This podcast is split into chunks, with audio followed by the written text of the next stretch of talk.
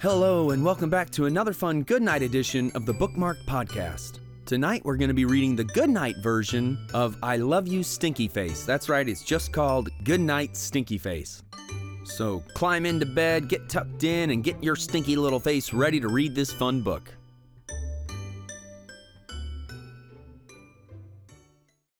Good Night, Stinky Face.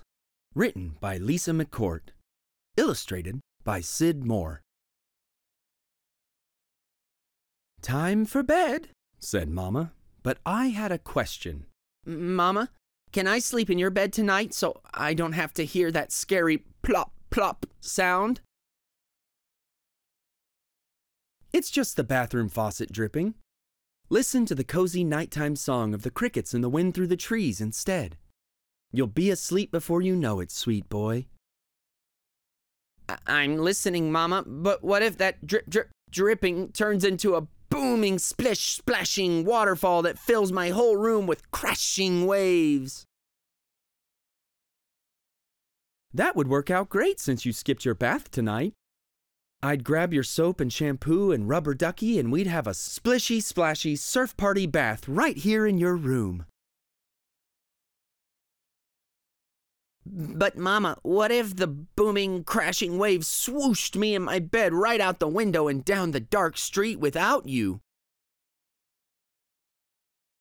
A boat bed adventure! You could use your sheet for a sail and bring the crickets along as your crew.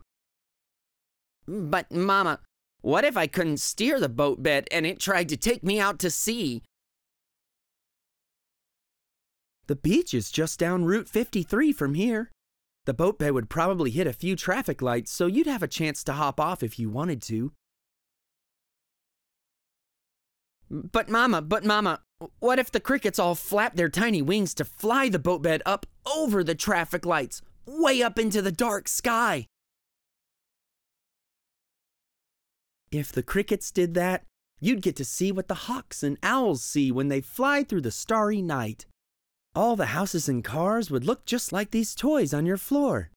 You need to clean those up tomorrow, by the way. I, I will, Mama, but I, I bet the crickets' tiny wings would get tired. Probably. They might want to flutter the boat bed down to the ocean. But, Mama, what if we landed in the ocean and we spied an unknown island in the moonlight? I bet the crickets would help you sail to the island so you could check it out.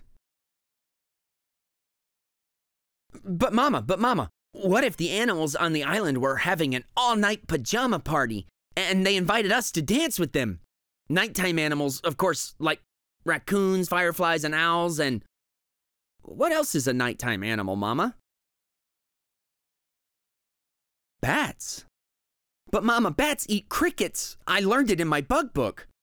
Mama, what if the island bats wanted to gobble up my crew like party snacks? You'd have to get those guys out of there quick. I know, Mama, right? What if the crickets all flew up inside my jammies to hide?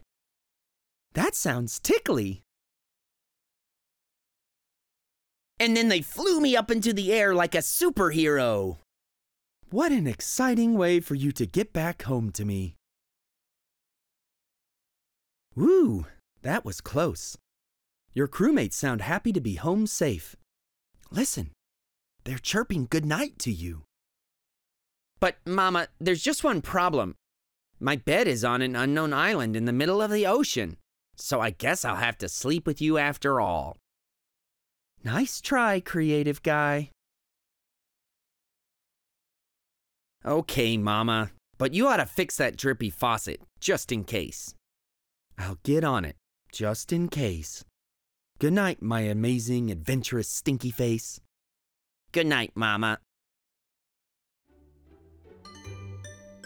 Well, that does it for tonight's Good Night edition of the Bookmarked Podcast.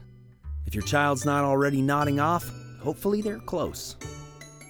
Thank you for tuning in, and as always, thank you for keeping your favorite stories bookmarked.